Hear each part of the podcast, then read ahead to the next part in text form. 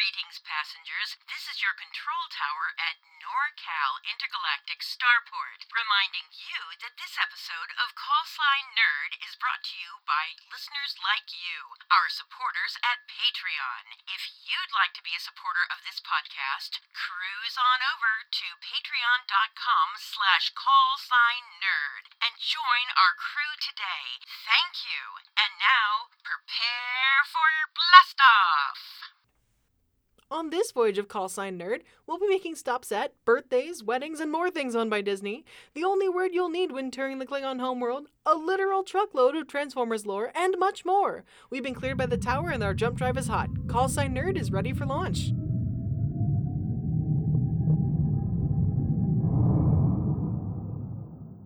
Well, greetings to all you sentient beings. And on behalf of our crew, we'd like to welcome you aboard Flight 2102 of Callsign Nerd.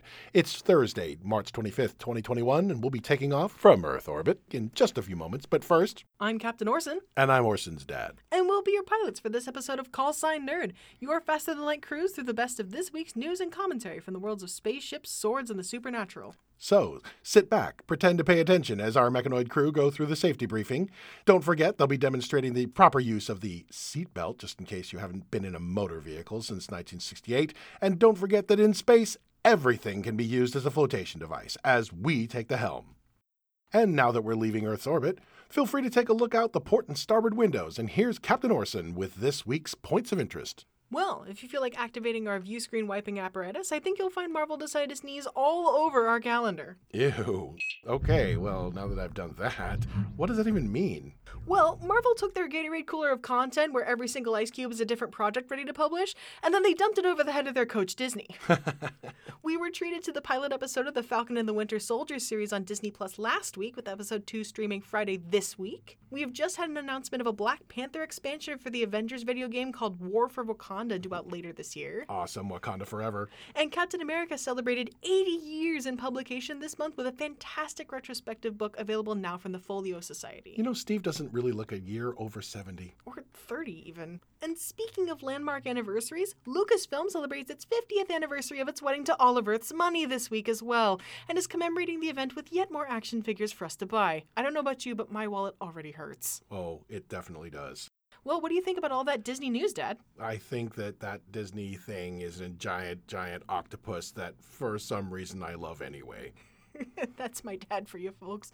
And speaking of things my dad likes, it's time for this week's Sensor Sweep segment. Tell the folks how it works, Dad. So each week, Orson and I run scans for media properties like TV shows, movies, games, and comics that just don't get enough love as far as we're concerned. So, what's on your sensors this week, Orson? So, this week, my sensors picked up a series of comics started in 1978 that's still going today called ElfQuest. Elf Quest. That sounds like a bedtime story that Twilight Sparkle tells the other My Little Ponies. Whoa, whoa, wait, wait, wait. Hear me out. It's an epic saga written and illustrated by husband and wife team Wendy and Richard Pini, set in a very original world despite the familiar sounding races like elves and trolls. That does sound familiar. The comics follow an elf tribe called the Wolf Riders who face prejudice and violence from tribes of fearful prehistoric humans and greedy manipulative trolls. Violence is good. Not really, they're suffering hate crimes, but oh, oh the- that's no good. The tribe is driven from their forest home, and they venture out to rediscover the ancient ways of their ancestors in order to find their place in a world that seems to no longer welcome them. There's a ton of lore, and by no means is it for anyone unwilling to encounter adult themes of violence, non traditional relationships, and complex trauma. Whoa. It may not be for the faint of heart, but it is totally worth exploring for the rich worlds it holds and the beautiful stories told within. All right, fair enough. I'm in. Cool. Well, how about you, Dad? So, on my sensors this week, I detected a fantasy adventure film from 2007 called Stardust. Wait, hold on. You brought something called Stardust to share and then said mine sounded like a My Little Pony story? Okay, fair enough, but hear me out. It's based on the novel and the graphic novel of the same name by author Neil Gaiman, who also wrote the screenplay for the film, in addition to other stories you might know, like Coraline and Good Omens. Oh, I love those. Yeah, it has a great cast too, including perennial villain extraordinaire Mark Strong, plus Michelle Pfeiffer, Ian McKellen, Peter O'Toole in his final role.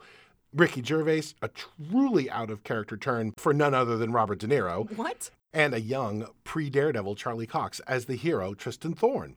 It's been called The Princess Bride for the 21st century, and though this film is a touch more adult than The Princess Bride, Stardust is just as funny, warm, and full of magical wonder, and much more kid friendly than the book. Wow, those are some pretty big shoes to fill, but a movie like that actually sounds like you could fill them, so I'm in. It's one of my favorites. So that's it for this week's Sensor Sweep. If you've picked up an item you think we should sweep our sensors over, message us on Twitter or Facebook at callsignnerd or email your idea to callsignnerdcast, all one word, at gmail.com. Be sure to include where you're from and your first name, including how to pronounce it so we can credit you. You could be on the next Callsign Nerd. And now, friends, when you visit as many alien planets and alternate dimensions as we do, we have to be able to communicate with all the beings we meet there. Therefore, we now pause for this week's edition of Conlang Cabin. Greetings, lovers of fictional languages. It is once again time for the Conlang Cabin, where we illuminate another invented word or phrase from a fictional language, also known as a constructed language or Conlang. This week's item from Klingonese or tlhIngan Hol the language of the Klingons from the Star Trek universe. Notable Klingons include Lieutenant Commander Worf of both the Next Generation and Deep Space Nine casts, Gowron of the Glory to You and Your House meme fame, and Kahless the Unforgettable, whom we couldn't leave off the list unless we felt like being beaten to death by a bunch of Klingons. In Klingonese, the word for this week is the ever popular Qapla', which means may you be successful against your enemies, or more briefly, just success. It is used along the lines of Godspeed or break a leg as a way to bid farewell on good terms. It's worth noting that as long as you're pretty liberal with your definition of the word enemies, this word Qapla' is an incredibly versatile gem that you should be able to use with literally anybody. Your kid has a vicious math test tomorrow. Wrong test answers are the enemy, so give him a hearty Qapla'. Ready to ask for that promotion? Your boss's reluctance is the enemy, not your boss. So get out there and cling on the heck out of everybody with Qapla'.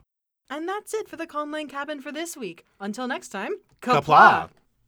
And finally, we come to this week's Deep Scan, where we ponder the obscure, puzzling, and incredibly nerdy questions that our fans raise about our favorite fictional universes. This week's Deep Scan was sent to us from an anonymous fan going by First Aid 5052, and it's from the world of Hasbro's juggernaut franchise, The Transformers. As you might remember, the Transformer called Optimus Prime is a giant humanoid robot who changes into a big rig truck with a trailer full of laser weapons. But every time he changed from robot to truck in the original animated series from the 1980s, his truck trailer seemed to just roll in from out of frame. And it was the same thing when he changed back. The trailer seemed to just roll out of the shot. So First Aid 5052 asks, where does Optimus Prime's trailer go when he's in robot form? Okay, so Orson, you did the heavy lifting on the research for this one. What did you come up with? I actually had a lot of background on this subject, so thank you to First Aid 5052 for playing to my strengths. The funny thing about any Transformers lore question is that the answer always depends on what continuity you're referring to, because they all have different answers to the same questions you have to ask, like where do new Transformers come from, and is Prime Optimus's last name, or does it mean something special? Do we have to ask that? Well, I do. Anyway, this question's wording tells me they're talking about the cartoon from the 1980s, though, and there is an established answer for that version of the Transformers universe. This is some intense fan personing, even for you. See, that's just the thing. The answer was made by fans. Really? Transformers' parent company Hasbro has a habit of hiring longtime fans to work on the franchise and contribute their concepts, and that was exactly the case for two writers named Greg Sepelak and Trent Troop. In 2008, they wrote the prose story Gone Too Far for the Transformers Collectors Club comic subscription service. In that, they explain that many Transformers have a subspace storage pocket that allows them to store anything from a wrench they don't feel like holding anymore, all the way up to excess mass in order for them to change size. Whoa. That idea was then used to retroactively explain flashes of light surrounding various characters from the 80s cartoon when they seem to magically have or not have objects, including Optimus Prime's trailer. It disappears along with his arsenal into a pocket dimension he can recall it from at any time. Wow, that is really Awesome. n- niche, is what I was going to say. So basically, folks, what Orson seems to be pretty much saying here is that Optimus Prime gets his trailer from the same place that Bugs Bunny gets his anvils and sarcastic cardboard signs and those black spherical bombs that already have their their hissing fuses lit. That's pretty much it, yeah. Anyway, if you'd like to have us explore a thorny topic from your favorite spot in the nerddom galaxy, let us know in a Twitter or Facebook message or send us an email. Be sure to include where you're from and your first name, including how to pronounce it, so we can credit you. In the meantime, I'm afraid we're beginning our descent back to Earth on this episode of Call Sign Nerd, which is a production of Bearhaven Broadcasting. If you'd like to support this podcast, please look for Call Sign Nerd on Patreon and join our crew today.